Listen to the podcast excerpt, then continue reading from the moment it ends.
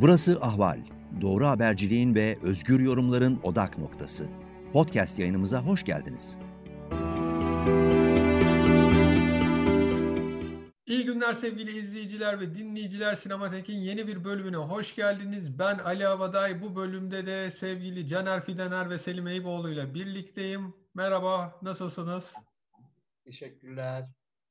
Ee, Öncelikle şöyle bir haberim var. Bu bizim bu sezon için son yayınımız. Yani Temmuz ve Ağustos ayı boyunca sinematek yayını yapmayacağız ama Eylül'ün ilk haftasıyla birlikte geri dönüyoruz. Zaten e, ilk pazar günü videomuzu görürsünüz. Öncesinde de haber vereceğiz. Kısa bir yaz arası alacağız. Kusura bakmayın diyoruz. E, bu haftaki bölümümüzde Netflix'in oldukça beğenilen, dünyada en fazla izlenen programlarından biri olan Lupin dizisinin birinci sezon ikinci bölümü, ikinci partıyla ilgili konuşacağız. Tabi sadece Lupin'de bağlı kalmayacağız. E, Arsene Lupin hikayeleri, Sherlock Holmes'ler ve benzeri e, konuları ele alacağız. Fakat önden uyarıyı yine yapalım. Dizi, film, hangisi hakkında konuşursak konuşalım spoiler olabilir. Yani spoilerlı e, bir konuşma gerçekleşecek burada. Önce ben izninizle hocalarım, sevgili hocalarım Lupin dizisi hakkında kısa bir bilgi vermek istiyorum. Hani biz neler görüyoruz, neler yapıyoruz.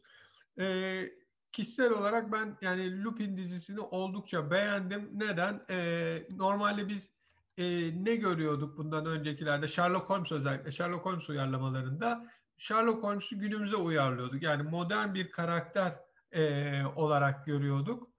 E, şimdi ise Arsène Lupin'in esasında bir kitap olduğunu ve bu e, kitabı okuyan, bu kitabı oldukça beğenen e, bir e, kişinin, e, çocuğun babasının haksız yere suçlanması sonrası e, idolü haline getirdiği ve Arsène Lupin kitaplarındaki suçların benzer şekilde işleyerek babasını aklamaya çalıştığını görüyoruz. Ee, Asen Diop, işte Ömer Sayın oynadığı karakter ve onun hayatı üzerinden şekilleniyor. Ee, ikinci bölümde de işte kendi babasının ölümüne neden olan baş düşmanı olarak gördüğü Hubert Pellegrini'nin peşinde ve onu alt etmek için e, çeşitli yollar izliyor. Her seferinde Pellegrini yani 10. bölüme kadar birinci partı 5, ikinci partı 5 bölümden oluşan dizinin son bölümüne kadar her şekilde bağlantılarını, gücünü, parasını kullanarak Lupin'in tuzaklarından kurtulup onu daha zor bir duruma sokuyor. Ama tabii ki Assange da e, hiçbir şekilde vazgeçmiyor ve her seferinde onun peşine düşmeye devam ediyor. İlk olarak Caner Hocam siz dizi hakkında ne düşünüyorsunuz? Dizi hakkında bize söylemek istedikleriniz neler? Valla benim de çok hoşuma gitti. yani biraz e, tabii Arsene Lupin deyince biz daha kitaplarından hani bizim kuşak olarak hatırladığımız e, kibar hırsız diye de e, kibar soyguncu demek lazım aslında. Centilmen ee, hırsız, centilmen soyguncu. Evet, e, doğru evet. Yani ilk şeylerde kibar hırsız deniyordu. Ondan sonra böyle daha e, gerçek kimliği belli olmayan e, işte aristokratlar arasında bir takım sanat hırsızlıkları şunlar bunlar yapan ama hep böyle zekice e, buluşlar yapan filan bir e, kişiydi. E, şimdi burada e, bunlar devam etmekle birlikte bu özellikler bir aksiyona aşağı yukarı dönüşmüş. Onun için de sanki e, bir, bir taraftan hani biz yaşların şeylerine Arsene Lupin'in romanlarından tanıyanlara da hitap ediyor. Bir taraftan aksiyon seven gençlere de hani böyle 2-3 kuşak başına oturup birlikte izleyebilir gibi geldi. Çok merak unsuru falan da çok iyi. E, bu aksiyon kısmı bana mesela şeyi de çağrıştırdı. Bu ejderha dövmeli kız falan gibi. Çünkü işin içine siyaset karışıyor. Ondan sonra işte üst düzey e, ifşalar giriyor işin içine. Yani işte polis müdürlerinin karıştığı olaylar falan çok güzel konular bir açıdan da. Ondan sonra ben şeyi e, söyleyeyim. Buradaki iki oyuncu önemli koz. Birisi Omar Say ya da Ömer Say. E, onu şeyden hatırlıyoruz. Can Dostum diye bizde oynamıştı. E, Intouchables'dı şey e, tekerlek sandalyedeki zengin adama bir siyahi yardımcı oluyordu. Arkadaş oluyorlardı falan. Esasında hasta bakıcılıkların çok anlamasa da e, bir şekilde yanına gidip onu tekrardan hayata bağlıyordu. Çok Öyle bir insan, evet insani ilişkiyi anlatan bir filmde. Orada ben görmüştüm. Sonra Cehennem vardı. Dan Brown uyarlaması. İşte orada da oynamış falan ama sanıyorum bu hani uluslararası tanınırlığı açısından lütfen önemli bir şey olacak. Çünkü zaten bu dizi geniş e, kitlelere ulaşmış olacak. Bir de şey var. E, karısı rolünde Ludovin Sagnier var. Ludovin Sagnier de her zaman gibi çok farklı e, bir rolde karşımıza çıktı diye düşünüyorum. Karısı Aslında çocuğunun annesi e, şeyden e, kolej arkadaşı ve çocuğunun annesi. Hani o kendisi de diyor. Çocuğumun annesi. çocuğumun annesi. evet. Ee, bir duygusal şey devam ediyor ama yani dizi boyunca. Bağlantı diyelim. Ludovin Sagnier'i Ozon'un filmlerinden hatırlıyoruz. Sekiz Kadın'da e, mesela çok iyi bir oyun çıkarıyordu. Ablalarının yanında hiç ezilmiyordu falan. Sonra Yüzme Havuzu'nda gördük. Fettan Kız olarak tamamen farklı bir karakterde. Burada da öyle. Artık genç bir kadın e, olarak e, çok iyi iyi oyuncularla yani bayağı güzel götürdüler. Senaryo, kurgu e, bu işte böyle tıkır tıkır işliyor. Yer yer koşup kurgular filan. Bir de tabii sürprizler. Bu Arsène Lupin'in de e, karakteristiği diye hatırlıyorum. Hani farklı karakterlere girebilmesi filan diye. E, bir de şeyi söyleyeyim. E, böyle Arsène Lupin gerçek kimliği bilinmeyen bir karakter. E, mesela Zorro da öyledir. Efendim Clark Kent de e, Superman de öyledir. Hani insanlar gerçek kimliği merak ediyor. Bu sanıyorum bir taraftan e, izleyiciye bir özdeşim e, şeysi sağlıyor. E, fırsatı veriyor. Yani işte bu da bizden biri ama aslında içinde bir e, süper kahraman veya bir olağanüstü kişi var gibilerden. E, bir karakteri, bir kahramanın böyle e, işte onlarca yıl geriden gelip yeniden kendini uyarlayabilmesi yeni ortama bana çok ilginç geldi. Zaman geçtiği halde tekrar karşımızda görebiliyoruz ve de eskimemiş bir şekilde görüyoruz. E, ama bu herhalde sırf Arsène Lupin'e ait bir şey değil. Bunun başka örnekleri de vardır diye düşünüyorum. Ama Lupin'le ilgili hocam herhalde daha ilginç şeyler söyleyecek diye düşünüyorum. Evet Selim Hocam siz dizi hakkında ne diyorsunuz ve genel olarak Arsène Lupin külliyeti hakkında çünkü e, çok yani e, 6-7 kuşağı etkilemiş olabilecek bir karakterden bahsediyoruz. Hatta Türkçe romanları da olan bir e, hırsız, bir anti kahramana girer mi çok bilmiyorum ama e, ilginç bir karakter. Ben uyarlama ile karşılaştığım zaman genel olarak özellikle günümüze uyarlanmış e, bir versiyonunu ile karşılaştığım zaman ilk başta bir korku duyuyorum. E, evet. berbat olacak, e, bir takım güncel şeyler uğruna var olan bir şeyi heba edecek gibi bir e, kaygıyla e, izliyorum. Ve burada da e, daha böyle bir ırk, e, Lupin'in siyah olması gibi e, temalar olacağını duyunca iyice bu kaygım e, arttı. Fakat sonradan düşününce e, ilginç bir bağlantı var aslında. E, orijinal Arsène Lupin'de bu dizinin e, farklı uyarlamasının, siyah bir karakteri seçiminin. Arsène Lupin'in birazdan her şeye geri döneceğim ama şöyle bir özelliği var. Saklanmıyor. Aslında hep ortada e, apaçık. E, onun bir lafı vardır bir türlü aklıma gelmiyor. Yani e, şey e, bir hademe kılığına giriyor. Bir e, mesela açık arttırmadaki zengin e, şey e, alıcılardan biri e, kılığına giriyor filan. Hep orada ve şunu da düşünüyoruz yani siyah ve bu kadar iri yarı bir adam nasıl herkesten saklanabilir? e, herkesin evet. balıklarda ve sıvışabilir e, bir şekilde diye. Fakat işte şunu bağlamak istiyorum. Aslında siyah olduğu için tırnak içinde görünmez bir taraftan. Yani insanlar o kadar böyle beyaz dominant e, kültürlerde falan bir siyahı ya olarak ya şu olarak bu olarak düşünür. Stereotipleştirir. O da tam da onları oynuyor. Yani onların kafalarındaki klişelerin e, imajına büründüğü için görünmez hale geliyor. Herkesin ortasında olmaya devam ettiği e, halde. Bu da ilginç bir şekilde hani bu dizinin ne kadar hani derinden ırk sorununa, Fransa'daki ırkçılık e, sorununa da biraz değindiğini e, işareti. Çünkü sonuçta babasının başına gelenler haksız yere itham edilmesi, çocukluğu, uzun flashbacklerle çocukluğunu da görüyoruz. Biraz neredeyse prequel boyutlarında geçen hafta konuştuğumuz gibi uzun flashbackler e, görüyoruz. E, bütün bunları ele alınca hani aslında ırkçılık boyutunun ne kadar hani bu çağdaş diziyi böyle belirlediğini de görüyoruz. Şimdi orijinalinde biraz geri dönecek olursak. E, Bak bir şey, hani mesela o e, keman ilk işlediği suçta Claire keman mesela ne diyor? Sen o çocuğun arkadaşısın siyah yani dükkanımda istemiyorum olmaz. Hani toplum da biraz onu bu suçlu veya Arsène Lupin'e benzeyen tarafa itmeye çalışıyor, itmeye meyilli.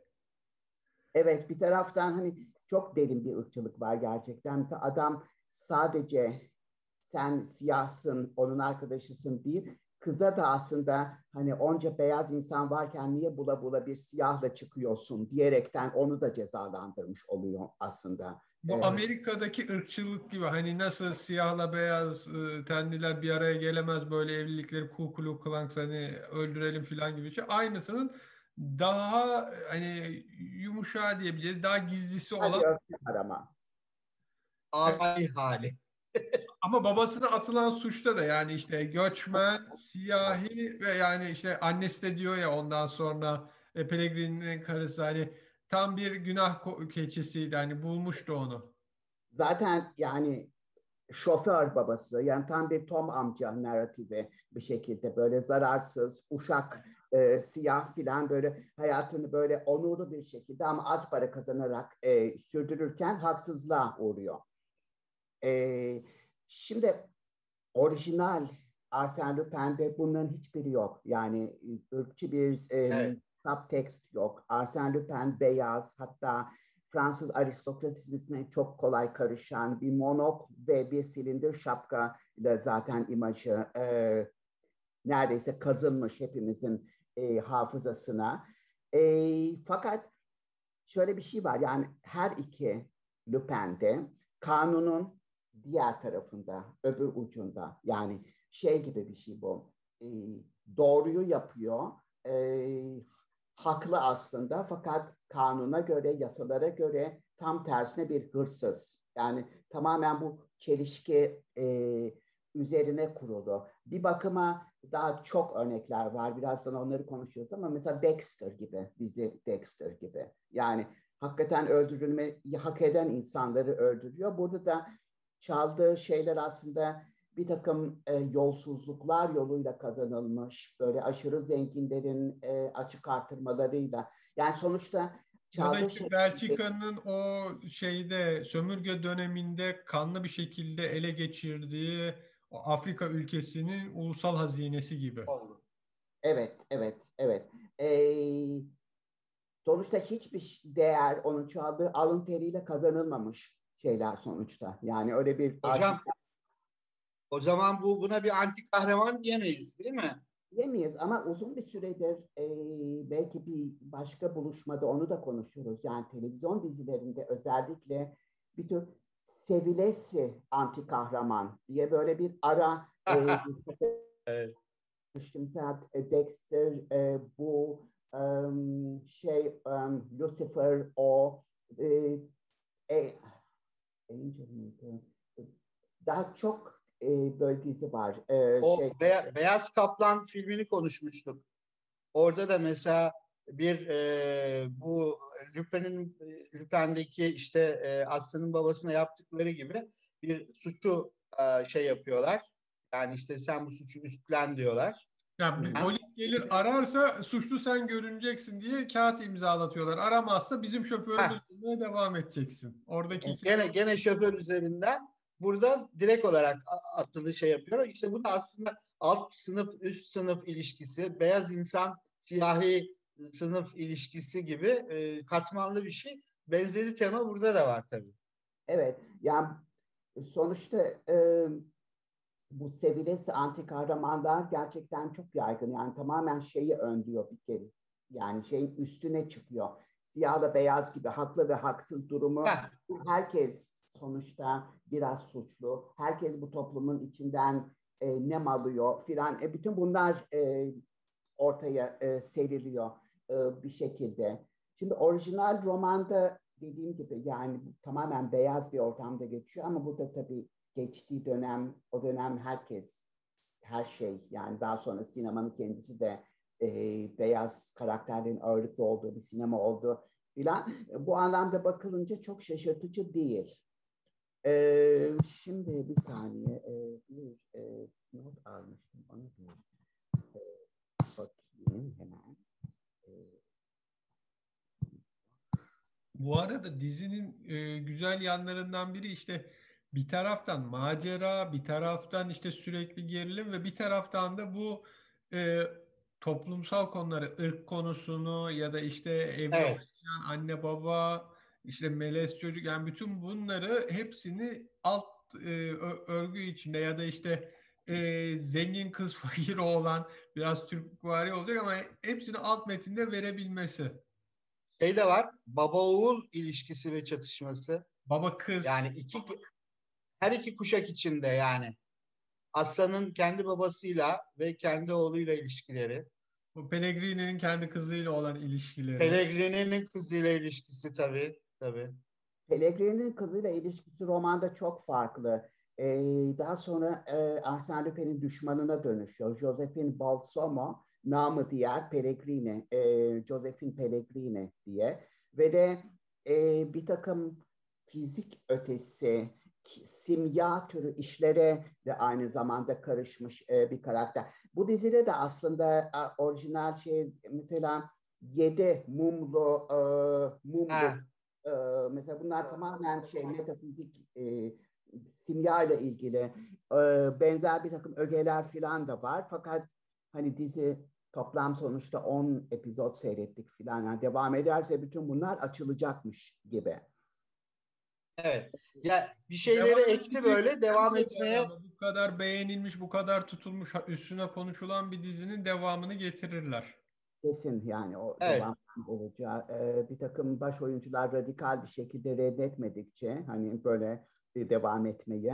Korona, Evet. Koronavirüs döneminde bütün sektörler durmuşken kimse kolay kolay reddedemez gibi düşünüyorum ben. iş Evet. bulmuşken diyorsun. Bu arada bu e, roman, pardon daha dizi değil de tarihin ilk crossover örneği olabilir. Yani crossover nedir? İki apayrı dizinin karakterleri bir şekilde buluşur. CSI ile atıyorum bambaşka bir polisiye dizinin mesela karakterleri filan e, ya da fantezi boyutunda gelişen Marvel e, karakterleriyle başka bir dizinin bir araya gelmesi filan. En sonunu DC'nin dizilerinde görmüştük. Yani işte Flash karakteri, Supergirl karakteri, Green Arrow karakteri, hatta Lucifer, Constantine hepsi hani bir araya gelmişti. Evet. Şimdi burada da Sherlock Holmes'la e, Arsène Lupin bir araya geliyor. Yani tamamen başka bir yazara ait, e, başka bir ülkeye ait böyle bir karakterin e, şey e, yollarının Arsène Lupin'le kesişmesi. Dolayısıyla bu yani büyük bir ihtimalle ilk crossover örneği o anlamda düşünün. onun ayrıntısını da verelim hocam. Yani Sir Conan izin vermedi Sherlock Holmes'e. Evet, Sherlock Holmes'u direkt adıyla kullanıyor. Ee, şey, e, Lupin'de Maurice kullanılıyor. Leblanc onu Sherlock Holmes'e çeviriyor. Maurice Leblanc. Evet, Arthur e, Conan Doyle itiraz edince Sherlock Holmes olarak şey yapıyor ama tabii ki herkes e, anında tereddütsüz onun Sherlock Holmes olduğunu e, anlıyor ve Sherlock Holmes sonuçta yakalayamıyor. Daha sonra bir e, başka yazarlar tarafından zaten sayısız e, romanları var, çeşitlemeleri var. Arsène Lupin'in de Sherlock Holmes'un da bir tane Amerika macerası var Arsène Lupin'in. Orada da bir araya geliyor Sherlock Holmes'la Arsène Lupin. Ee, uyarlamaları biraz sonra konuşuruz. Ee, bu dizinin en önemli e, paralellikleri aslında bir takım başka diziler de var. Böyle çok şık, kibarcana e, ve kendi ke- içinde haklı gözüken bir şekilde soygun yapmanın e, söz gelimi bu neydi tam şu bir İspanyol dizisi var ya soygunda ilgili. Ee, Le Casa del Papel. Ha, Le Casa del Papel olsun, e, şey Inside olsun. Man vardı. Clive Owen, Denzel Washington, Judy Foster'ın oynadığı meşhur banka soygunu hikayesi. O Nazi dönemi Yahudi elmasları üzerine. Blinders mesela dizilerde. Yani bu çok paralel dizi ortamında da popüler bir e, tema ama sinemada tabii ki e, sayısız örnekleri var ve ilk akla gelen yine tabii ki Ocean's Eleven. Yani hakikaten Ama Selim Hocam sizin geçen bölümde verdiğin, söylediğiniz söz çok önemli. Amerikan sinemasında hiçbir zaman fakir halk soyulmaz. Hep o soygunların artı özel bir nedeni vardır. Bir haklı çıkaracak yanı vardır. Zengin soyulur.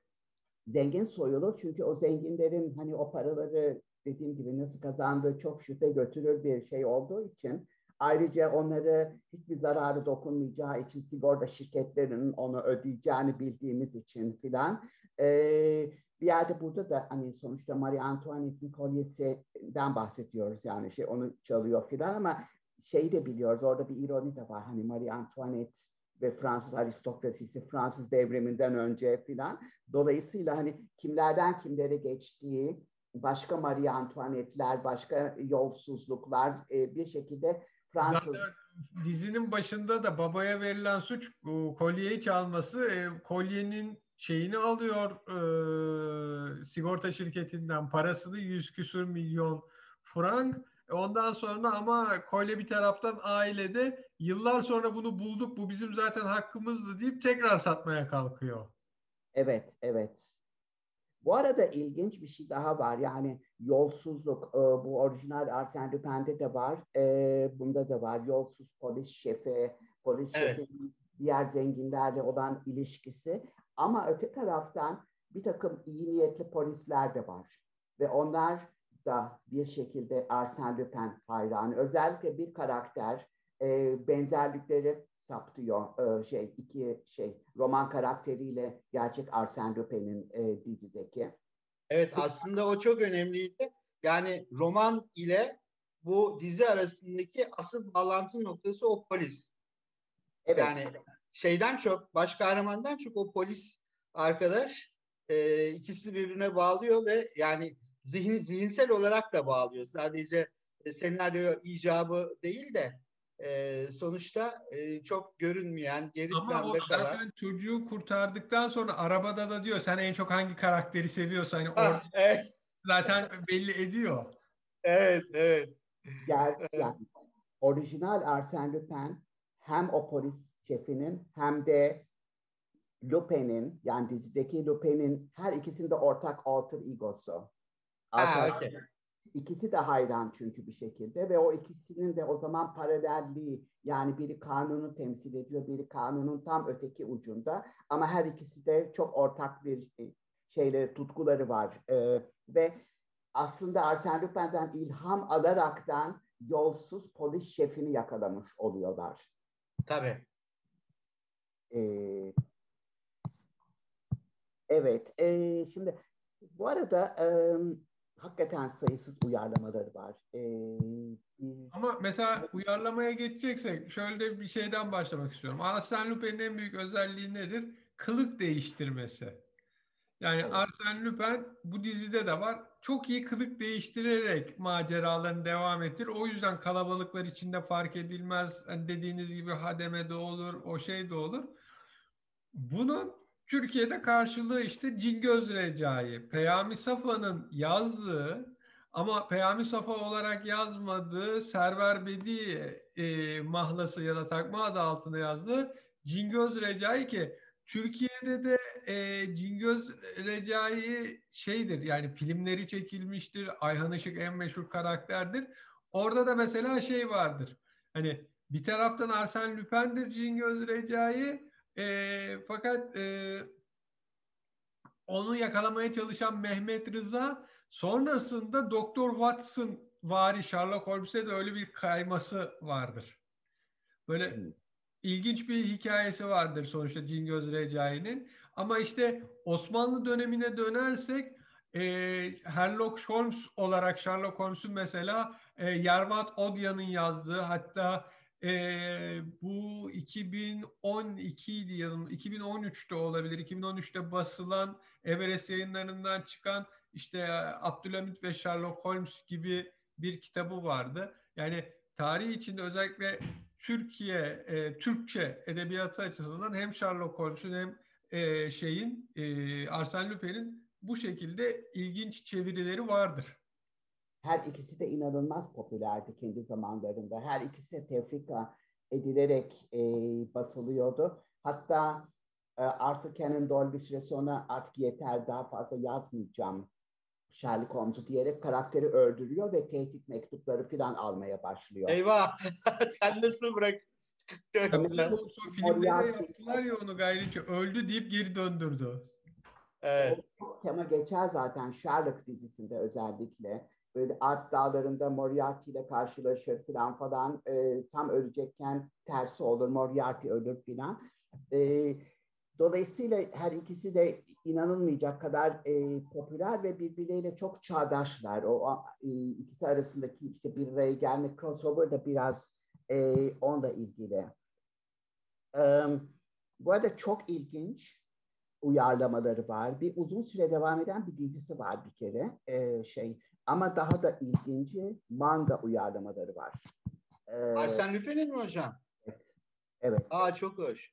Japon manga uyarlamaları var.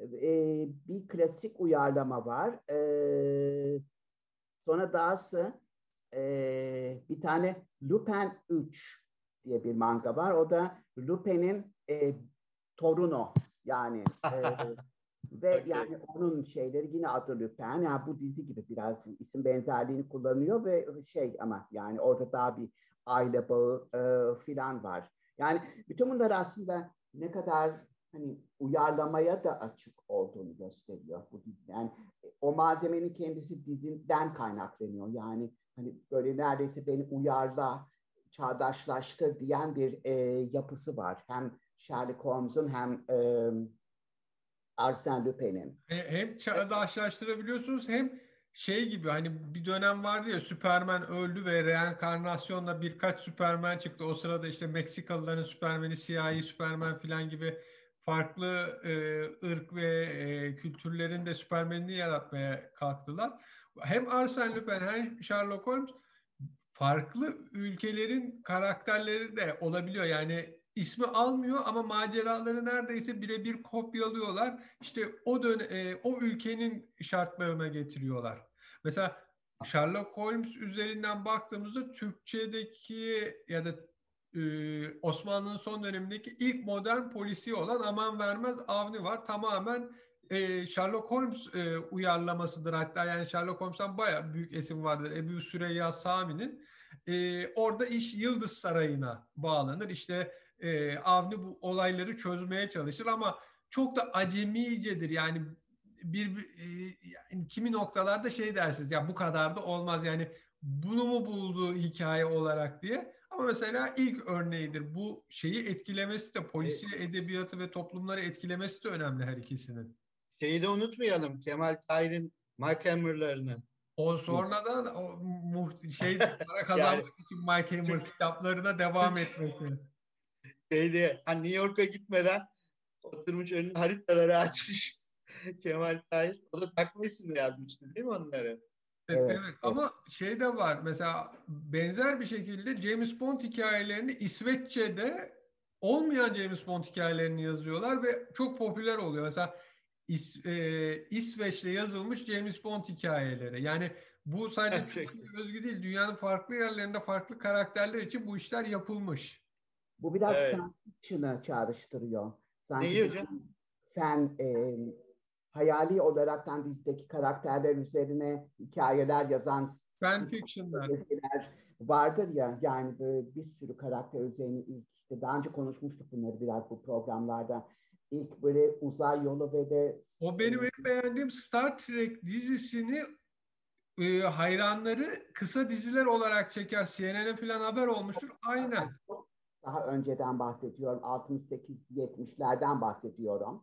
E, onu tabii ki o da müthiş bir e, şey tutku yani böyle baştan çekmeleri kısa epizotlar halinde fakat bir grup kadın e, bir tür yaz kampı kuruyorlar ve hayali olarak Kirk ve Spock arasındaki aşk ilişkisine ve yazmalarıyla başlıyor. Sonra bu çığ gibi büyüyor. Bunun tiyatral versiyonlarını yazıyorlar. Kimileri resimlerini çiziyorlar. Spock e, dünyada olmadığı için her şey farklı. O, yani seks bile farklı onda e, şey bir alien olduğu için filan. Bütün bu üzerinden böyle bayağı ilginç noktalara giden. Daha sonra birçok dizi için benzer şeyler e, yazıldı. Um, Starsky and Hutch galiba hemen hemen aynı zamanda Star Trek'le birlikte iki polis yine e, bir ikili e, dinamik evet. ikili dediğimiz tür böyle ikililerden. Fakat ikisi arasında öylesine bir hani çekim şeyi var ki neredeyse birbirine aşık iki karaktermiş gibi de algılanabilir kisvesinden yola çıkarak. İşte Batman evet. Robin vardır. Ondan sonra Yüzüklerin Efendisi'nde Frodo Sam vardır. Bunların işte fan fictionları da vardır. Tabii tabii tabii tabii. Yani bir süre sonra hatta e, hani o kadar ki bazı diziler bu pasları veriyorlar. Yani e, oku, okuyucuya ya da seyirciye falan yani beni al hani bunu da birleştir e, şey yap falan gibisinden. E, Hocam peki bir şey soracağım izninizle. Mesela Sherlock Holmes'te de Doktor Watson vardır. Hani ikisinin arasında ilginç bir arkadaşlık vardır ama biz bunu Arsène Lupin'de görmeyiz. Arsène Lupin'in farkı işte hani o centilmen hırsız gibi hep kadınların gönlünü çalan karakterdir. Ee, evet, kadınların gözdesi onun özelliği o. Bu fanfiction daha Anglo-Sakson bir şey. Biraz onda ilgili olabilir Sherlock Holmes. Çünkü o evin sahibi olan yaşlı kadın bir noktada zaten o şey itiraf ediyor. Ben sizi hep bir aşık gibi gördüm filan diyor. Değil miydiniz? Sen gay değil misin diyor şeye e, Watson'a. O da böyle yok yok kesinlikle gay değilim ben filan e, diyor. Diğer taraftan da işte Arsène Lupin'in Fransız olması yani Fransızlar da kadınları evet. fethederiz gibi bir durum da büyük ihtimal var. Onların karakterinin. Evet evet evet. Yani, yani Sherlock Holmes daha çok kapı açıyor öyle şeylere aslında. Sherlock dizisi pardon yani. E, mesela bu uyarlama öyle değil. Zaten hani bu uyarlamada evli çocuğu var filan. E, orijinalinde çocuğu oluyor. E, yine şey karakterinden şu bir saniye. E,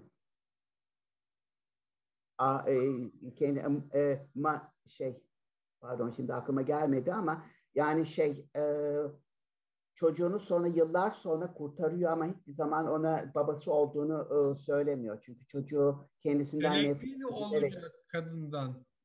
Hani... E, Josephine Balsamo işte ondan çocuğu oluyor.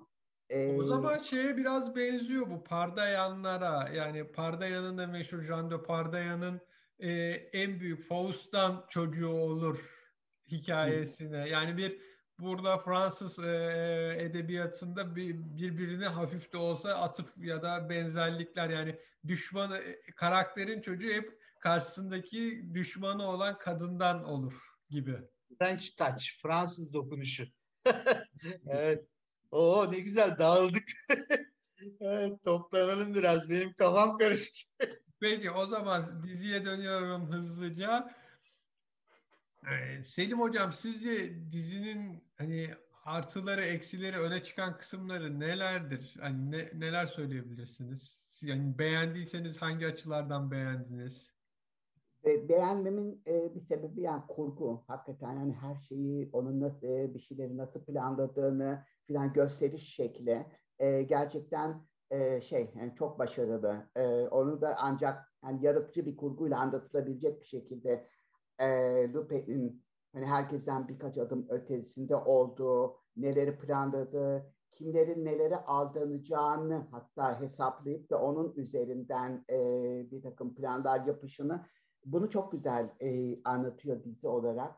Ben aslında aile şeyini çok fazla beğendiğimi söyleyemeyeceğim. Biraz demin konuştuklarımıza e, ilgili olaraktan e, bir siyah aile falan belki hani çağdaşlaştırmak için böyle şeyler gerekiyor ama bir taraftan da çok aşikar yani şey siyah bir aile işte ırk sorunu var onun için böyle baba alta gitmiş e, harcanmış bu ölç alıyor aynı zamanda beyaz bir karısı var ama çocuğu siyah yine kendisi gibi filan. Bunlar Melez e, biraz daha. efendim. Melez biraz daha. Tam Evet. değilse de. Evet, e, şunu söylemek istiyorum. Yani biraz fazla aşikar geldi bunlar bana. Yani bir zorlama gibi geldi bir şekilde. E, ama hani nasıl olurdu alternatifi o apayrı bir konu tabii ki. E, Evet. Caner Hocam, siz hangi bölümlerini beğenip hangilerini sevmediğiniz dizinin? Valla e, şimdi seyirciyi kattığı zaman böyle işte dedektifler, hırsızlı bilmem ne diziler tamam aksiyon olsun itirazımız yok ama e, kurgu dedi hocam. O benim de hoşuma giden. Anlatıyor anlatıyor. Hikaye sonra diyor ki iki gün önce. Üç işte iki hafta önce. diyor. İşte sanıyorum kurgunun başarısı orada bir aa meğerse şöyleymiş hesabı oluyor.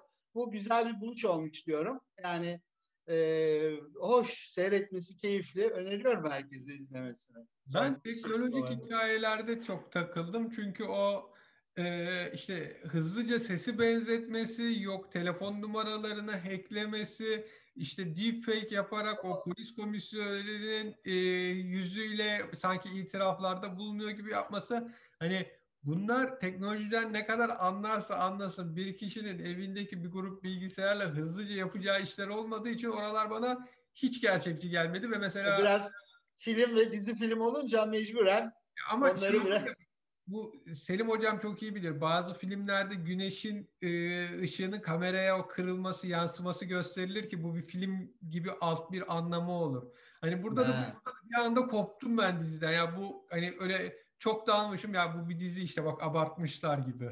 ya, yabancılaştırma öğesi olmuş yani. Ama dizi Evet. taraftan fanteziye de açık olduğu için hani öyle şeylere ben Evet. dikkat edilmedim.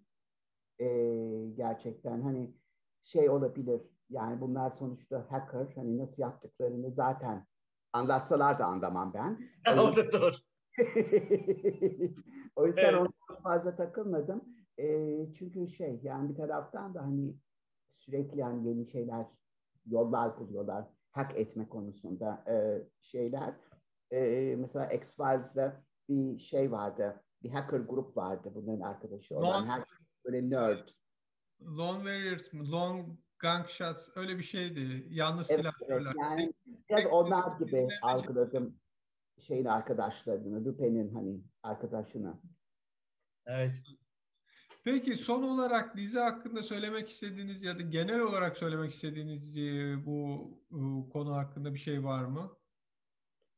Am, şöyle birincisi hani Fransa'nın Fransa'dan çıkan dizilerin hani popüler olması hakikaten hani e, ilginç bir gelişti. Çünkü hani o kadar böyle Amerikan mantığındaki dizilerin böyle etkisi altında kaldık ki yani bizim hayatımızı, bizim hayat algımızı bile değiştirmeye başladı Amerikan dizileri uzun bir süredir üstelik de. Yani neredeyse hani şey böyle bir Amerikalı mantığıyla dizilerdeki gibi konuşmak, sokağa kahve magında dışarı çıkmak falan yani refleks olaraktan bizi şey em, farklılaştırıyor. E, biraz farklı bir e, e, etkiye ihtiyacı var dünyanın, Netflix'in, her şeyin aslında. Bu anlamda bakınca hani kültürlerin karışması, birbirini değiştirmesi ve dönüştürmesi gerçekten hani böyle şey, Evet. merakla bekleyecek bir durum. Hocam şey şey diyebiliriz belki son cümle olarak inşallah devam eder. Yeni Evet. sezonlarla deyip Öyle bağlayabiliriz sanki. O zaman bu sezon için çok teşekkür ediyorum. Hem size hem sevgili izleyicilerimize.